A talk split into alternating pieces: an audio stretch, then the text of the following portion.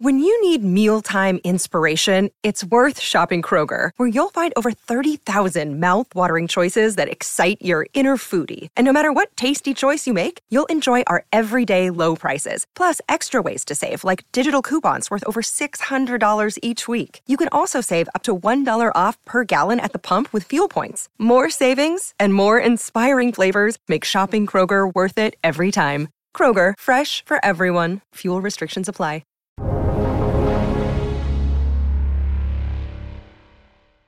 Welcome to the Real Vision Daily Briefing. It's Thursday, January thirteenth, twenty twenty-two. I'm Ash Bennington, joined shortly by Katie Stockton, founder and managing partner of Fairfield Strategies. Welcome, Katie. Thanks so much, Ash. Good to be with you. Before we jump into the conversation, here's what's happening in markets right now. Ugly day, especially on the Nasdaq. Looks like still bouncing around a little bit, uh, but off two point five one percent I see here on my screen. Looks like getting settled around fourteen thousand eight hundred six. Uh, Dow, S and P, Russell two thousand all turn negative on the day. Uh, quite an unpleasant day, but great to have you here, Katie, so you can give us your analysis of everything that's happening. A fun day to have you on, certainly, in terms of understanding how you're looking at these markets. This is the first time you and I have done a show together. Tell us a little bit about what you do and how you see the world. Well, thanks for asking. So I, I'm a technical analyst, and I'm really very much a purist in that sense. I only look at charts. I'm only looking at price as it pertains to the supply and demand for various securities. I publish strategy research for clients and subscribers, and we focus primarily on U S equities, but we also look at what I consider to be macro technicals, things like ten-year treasury yields and gold and crude oil and the dollar. Um, and we've added a couple of products focused on crypto and cannabis, and we do some sector deep dives. Uh, so we really cover a lot of ground with our research, and we're looking for opportunities first and foremost, but we're also trying to help our clients manage risk. So I think the charts are really um, just so designed for that, and that we can identify key levels, things like support and resistance levels. And also we have indicators that take out some of the emotion of trading and investing and help us understand when risk might be heightened. A day like today, of course, that I call it the inverse property of technical analysis, like demand for my services goes up when the market goes down. So I'm hearing a lot more from my subscribers today than than usual. Um, but so it goes, and we just try to help them navigate the volatility. Yeah, as I said at the top of the show, a great day to have you here. Much to get into. We'll talk about all that and more. But first, at the top of the show, I wanted to queue up a conversation between our co-founder and C E O, Raoul Pal, and Julian Brigden of Macro Intelligence Two Partners. A very relevant conversation. This piece comes to us from the Pro Uh, from the from the Real Vision Pro tier, Pro Macro Insiders Talks for January. Let's take a look at the clip. So I think the biggest risk to the bond market is really in uh, the tip sector, which has been, you know, this inflation hedges, because I think either, I think there is a chance. I wrote to my pro my professional clients, I said institutional clients yesterday, that I thought maybe the C P I number could peak. Uh, I was wrong this month, but I think it's coming in the next few months that the headline rate will peak. So that'll take some of the oomph out of tips. Um, And I also think that as the Fed starts to tighten rates, that will also take some of the oomph out of tips. And this is where a lot of the money has been hiding. Like, people have hidden in the bond market, um, in the tip sector. And it's also part and parcel of, I think, a broader theme where I think if I look at twenty twenty-two, I'm thinking really that, you know, to use that biblical expression, the last will come first and the first will become last. So the trades that have worked extraordinarily well for the last year or so start to reverse. And, you know, you're seeing some signs of that in like growth value. It's only embryonic, but I think start to reverse hard in twenty twenty-two. Well, there you have it, a bit about macro, talking about C P I and tips. But Katie, something that's right in your wheelhouse. Julian ends on this note, uh, the last will come first and the first will become last. Uh, do you see a broad risk reversal in the types of trades uh, that have been working so far? Yeah, and I guess so far, if we draw that back to the COVID low in twenty twenty, I, I'd say yes, we have certainly seen some kind of shift when you're looking at, say, as an example, defensive sectors and them having picked up a little bit of relative strength of late over the past two months or so. So I would consider that to be one sort of risk off type of shift. We're seeing it also in terms of market breadth or participation. And that means the number of stocks that are up on up days and down on down days. And that measure peaked sometime towards the middle part of last year. And we've seen a more trading range environment unfold for market breadth, even though the major indices have been trading higher. So that's created a more difficult environment. And that more difficult environment is more likely a maturing uptrend. We don't have a lot of pressing near-term sell signals, uh, but definitely something to keep an eye on. We don't put a lot of weight into market cycles. We feel that it's a very difficult thing to leverage. But listen, there's definitely some truth to the fact that if you had a winning sector, as one example, last year, well, chances are pretty good it's not going to be the winner again this year. So we always keep an open mind as to those sector rotations. We know that the markets tend to be very rotational in nature, and that doesn't even just go for the stock market, but asset classes. So there's some real rotations out there that we can leverage for sure. Yeah, well said. We're going to dive in and dig into those asset classes in just a minute here. But first, before we get into the details, I want to give you the opportunity just to give a broad context on what you see here today. I know it's a bit challenging. You've been uh, in front of the camera here as we've been uh, coming into the close. Uh, but give us a sense of what we see on a day like today. Obviously, some pr- pretty significant downturns, particularly in tech stocks. What are you thinking about it, and how do you contextualize it? Yeah, I have gotten that question a couple of times already, as you can imagine, and it really just makes me uh, feel like the tape is somewhat fragile. It's been something we've been saying for the past week or so, maybe even the past two weeks, in that we've seen that loss of market breadth or participation, and then we had that high growth corrective phase, uh, you know, that started late last year. All of that taken together does show some, I guess, fragility to the market. And, and today is certainly exemplary of that. Today's action takes the Nasdaq one hundred index as one benchmark back below a support level that we've been watching. So we always make sure any kind of breakdowns are confirmed, though. And, and by that, we mean a couple of days, a couple of closes below a key level. Our key level is fifteen thousand five hundred seventy-five for the Nasdaq one hundred. It did close below. So we would need to see a subsequent close below again tomorrow to then confirm that short-term breakdown. We've already seen some short-term breakdowns, as you can imagine, in technology more broadly, including for Microsoft, including for Google, which of course have a pretty big footprint in the Nasdaq one hundred and the S and P five hundred as well. So these are all kind of chinks in the armor of the market. And uh, we, we moved to a neutral long-term bias in October, uh, and yet we are short-term bullish still here. The reason being our indicators on the monthly charts, looking at the long-term gauges that we follow, we did start to see some signs of exhaustion starting around September and October, and now they're even more pressing, having unfolded in more benchmarks. As an example, the Nasdaq one hundred has a new sell signal per the DeMark indicators. If you know of uh, Tom DeMark's work, there's a new sell signal based on one of his models. This month for the Nasdaq one hundred, we already have active signals of that nature for the S and P five hundred. We have a monthly M A C D sell signal, a momentum sell signal effectively for the Russell two thousand index. So all of that, it does create that backdrop that's a, just a bit more of a difficult tape.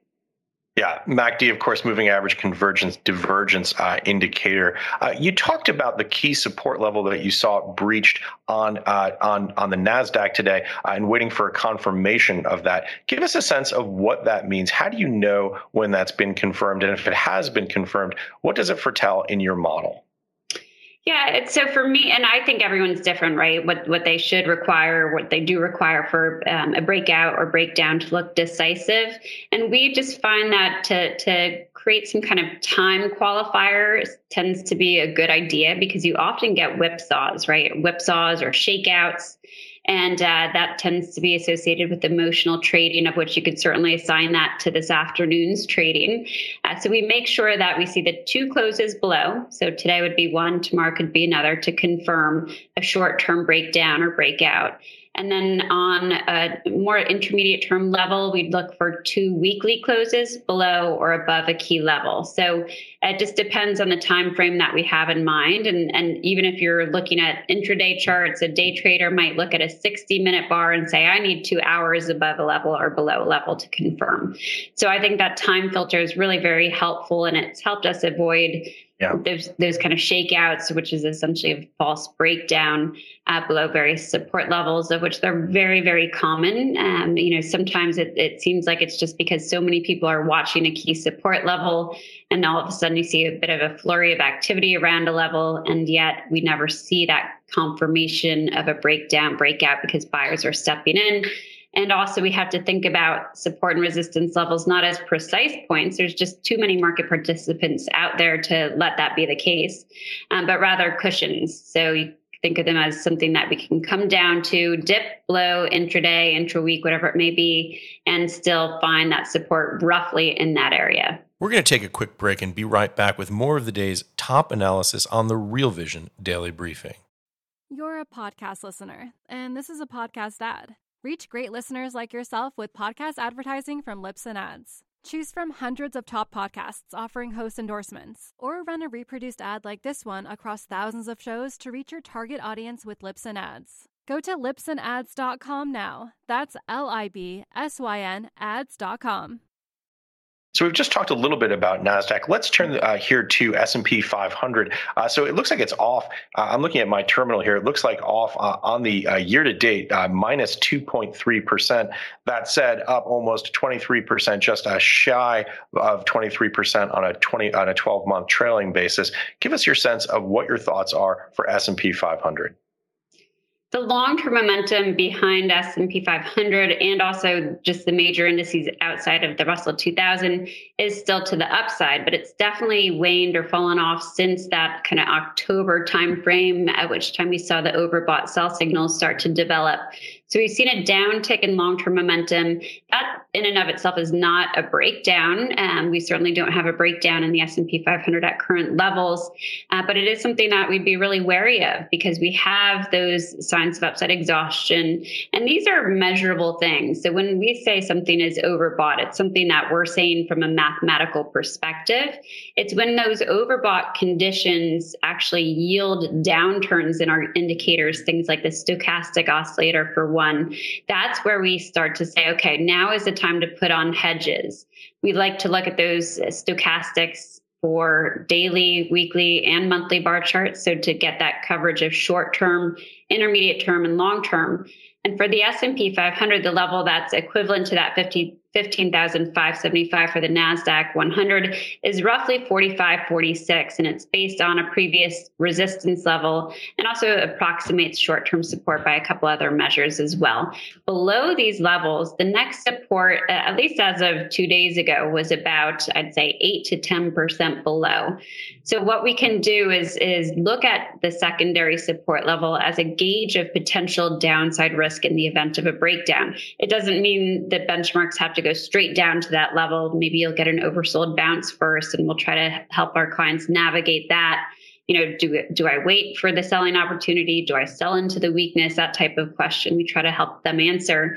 Uh, but, but the increased risk does dictate some kind of hedging if and when we get these confirmed breakdowns, or just a reduction in exposure. Maybe you want to get more defensive, uh, increase your gold exposure, increase your exposure to cash equivalents, or, um, you know, treasuries if you're so inclined. Uh, so, so there's just ways to kind of navigate that. And the, the support levels, you know, we, we never recommend buy stop orders. We never say, okay, S and P five hundred at, you know, forty-two hundred, that's where you want to buy. Um, we can say with some level of confidence that we we have a sense that it should bottom at or above that level, uh, but not until we see the turnaround in the indicators to the upside will we feel confident that we have an entry point at hand. So we rely not only on the levels for a gauge of risk, but also on our indicators. Yeah. So Katie, we've been talking about these markets uh, principally, in fact, exclusively from the context of technical uh, levels, technical trading, technical analysis. Obviously, the big stories over the last two days uh, have been uh, C P I inflation peaking at around seven percent. This is the highest in forty years, uh, and some murmuring uh, from Fed Reserve officials, uh, particularly uh, Loretta Meester from the Cleveland Fed, uh, president of the Cleveland Fed, I should say, uh, and Raphael Bostic at the Atlantic Fed, president of that uh, bank, uh, who are talking about the need to potentially signal rate hikes as soon as March. How do these types of macro signals play into your models, if at all? Well, and I, I don't really have models per se, but rather technical indicators. And, and what I care most about is, is market sentiment coming into these types of potential events, right? If, if the markets are characterized by extreme greed, which we have ways to measure, then that creates an environment that's very ripe for a correction, and vice versa. If folks are really bearish coming into a Fed meeting, uh, then of course it tees up for a relief rally of sort once that news finally is absorbed by the marketplace. So we we think about it more in terms of market sentiment.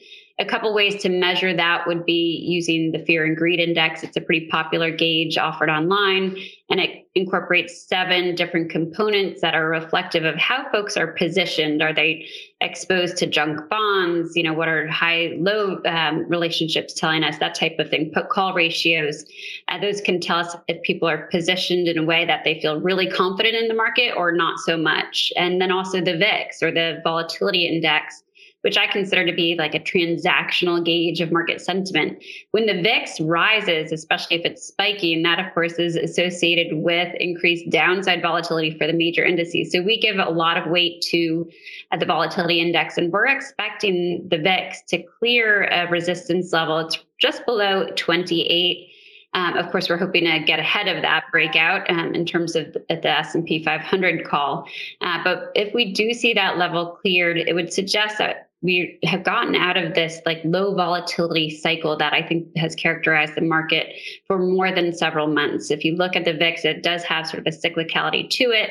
And when you get these big spikes above key levels, the last time we really saw this uh, based on the model that I'm looking at, or the indicator that I'm looking at, was early two thousand eighteen. So it put us in that kind of environment where, like, if you recall, in two thousand seventeen, we saw a nice move for the market into that period, a, a good sort of prolonged, not parabolic, but nice, steep, solid uptrend uh, that was then followed by these same sell signals that we have now. And then that V I X climbed above a key threshold and got us into what was a more range-bound environment overall for two thousand eighteen. But within that range, we had two pretty major corrective phases. So it just required a bit more risk management and more attention to the short and intermediate-term indicators. So we suspect that we could be getting into that environment. But as it pertains to those macro types of events, we really give a lot of weight to market sentiment and always adhering to momentum indicators and support and resistance levels to judge reactions. I'd say almost the same thing would apply when we get into earnings season. The charts aren't going to add any value or color as it pertains to anything fundamental uh, or related. But what we can at least judge is, is whether something's running into an earnings report somewhat hot, that is financials, um, or is it coming into the, uh, an earnings report more oversold, which would tee it up for a relief rally. We can look at market history and see how the past reactions have unfolded for that name in particular. Uh, but earnings season, as we all know, does tend to create a little bit of uh, volatility typically. So I think this time will be no different. Yeah. I'm curious at your thoughts. You mentioned bonds in there. Let's talk a little bit about cost of capital. U S ten-year Treasury yield, uh, I think just as we were speaking here, dipped below one point seven on a yield basis. Uh, what are your thoughts on the ten-year Treasury note, uh, and how are you looking at it? If I could, I'm, I'll share a chart on this one. So I think the, the charts sometimes speak louder than my words, as you can imagine. Um, and as mentioned, you did see a pullback today in yield terms. Uh, but the thought here on ten-year Treasury yields, which are loading on my terminal here slowly, is that we'll expect some short-term consolidation over the next week or two. Um, and it's a very natural place for that to happen. Because if you look at this weekly bar chart, there is a resistance level. It's roughly one seventy-nine. It's based on a fifty percent Fibonacci retracement level, and it also approximates the high from last year. It's a very natural place for this steep up move that we saw at the start of the year to take pause. So we're, we are looking for some consolidation. Uh, but notice here that this shaded area on the chart, this is called the cloud model. And this is showing that ten-year treasury yields are in a gradual uptrend. It's providing support repeatedly. And our intermediate term gauges, you see here on the chart, something called the weekly stochastic oscillator, that's pointing higher. And if you look at the uh, trusty M A C D, that's also pointing higher. So those intermediate term gauges suggest that we will get through that uh, one seventy-nine resistance level following some short-term consolidation, and then um, and following with looking at a secondary level as a gauge of downside. We do the same on the upside.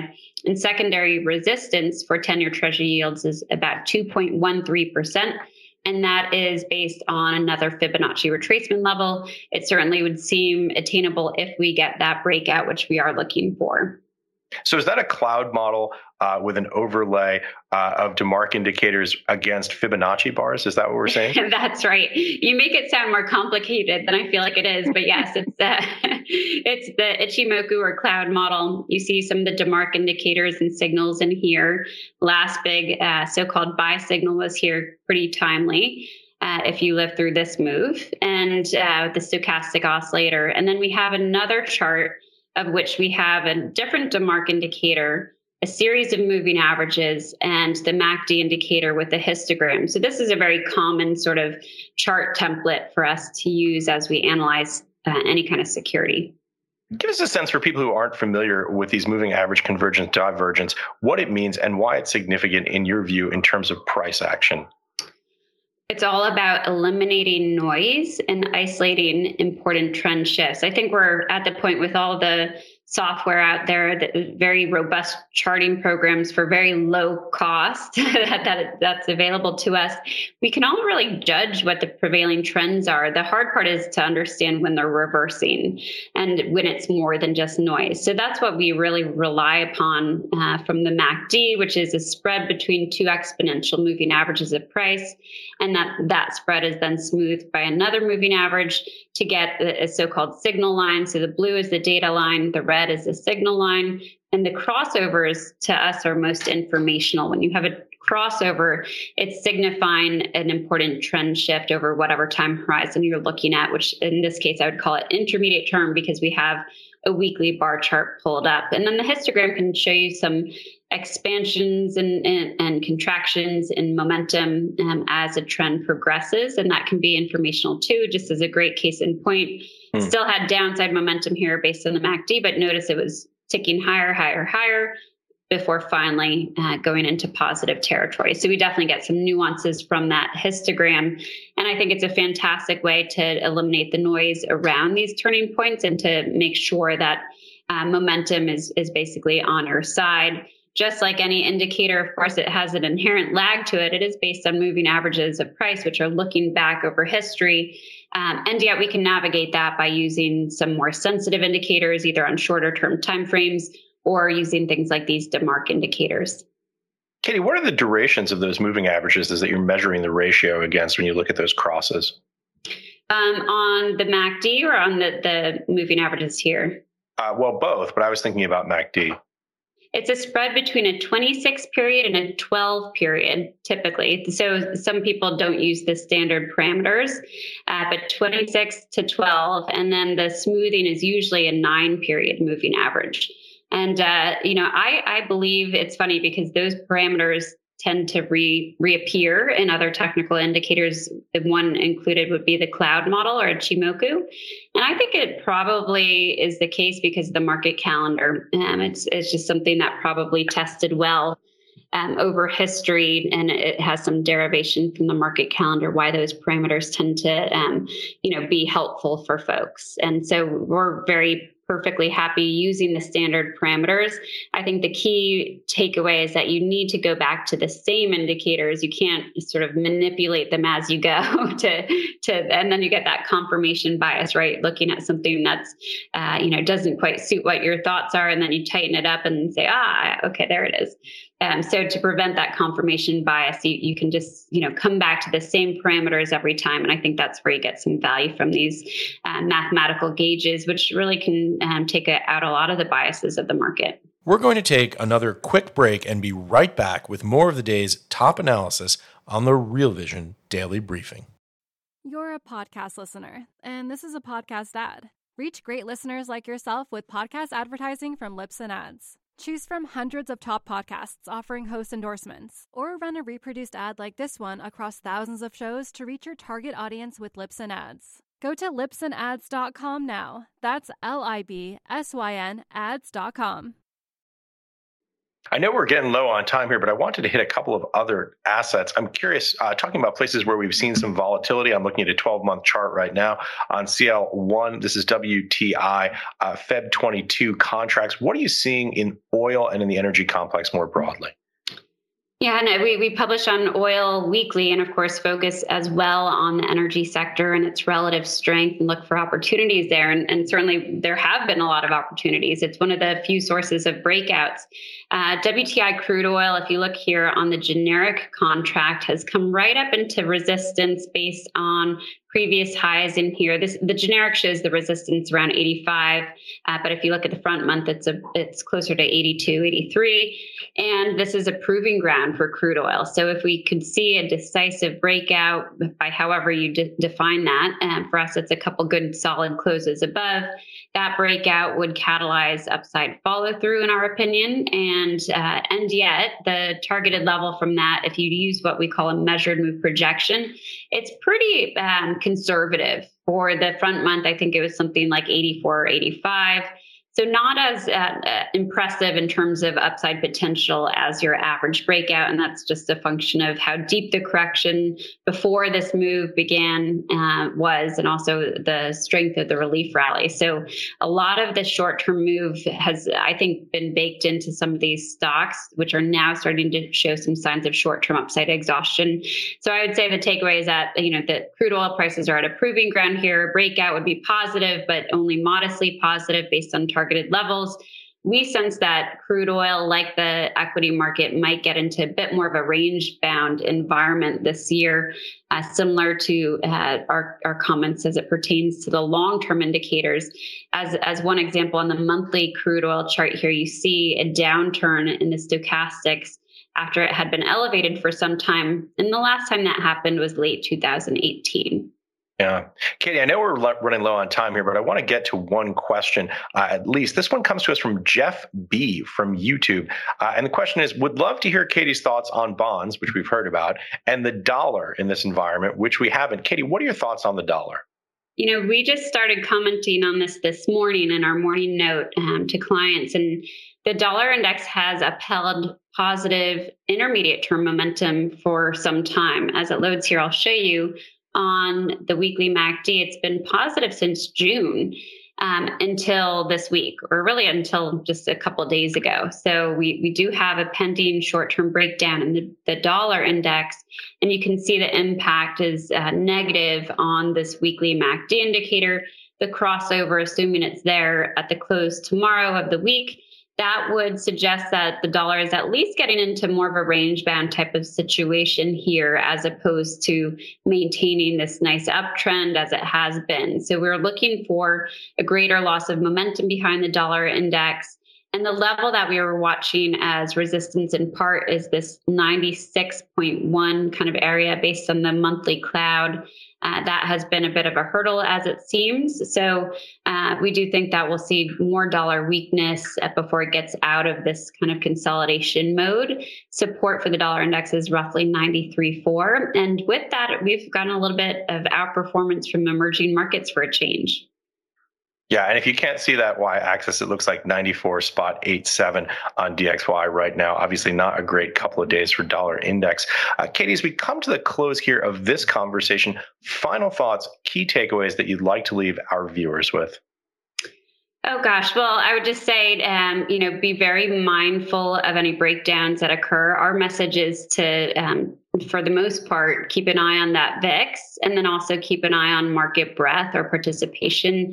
as evidence in the, the cumulative advanced decline line, which hopefully is available pretty easily um, online. We don't want to see a breakout in the V I X and a breakdown in cumulative breadth, because that would tell us we've gotten into uh, what is no longer really categorized as an uptrend um, going back to early twenty twenty, but rather a more difficult range bound environment like two thousand eighteen. So I think that's a key thing to watch. And then with that, if we get that kind of situation, then gold might be something that folks want to have a look at. If you see gold, it's a long-term triangle formation at this time. Triangles tend to be really high probability technical price patterns. So if we got a breakout in gold, and I think the resistance is around eighteen sixty, so not far, uh, that would be a pretty major development from a long-term perspective to consider.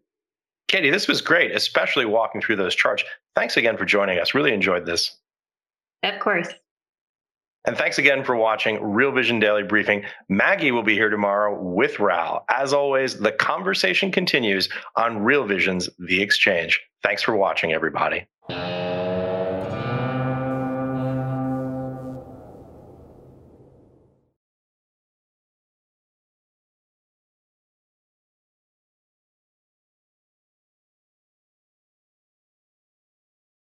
You're a podcast listener, and this is a podcast ad. Reach great listeners like yourself with podcast advertising from Libsyn Ads. Choose from hundreds of top podcasts offering host endorsements, or run a reproduced ad like this one across thousands of shows to reach your target audience with Libsyn Ads. Go to libsyn ads dot com now. That's L I B S Y N ads dot com.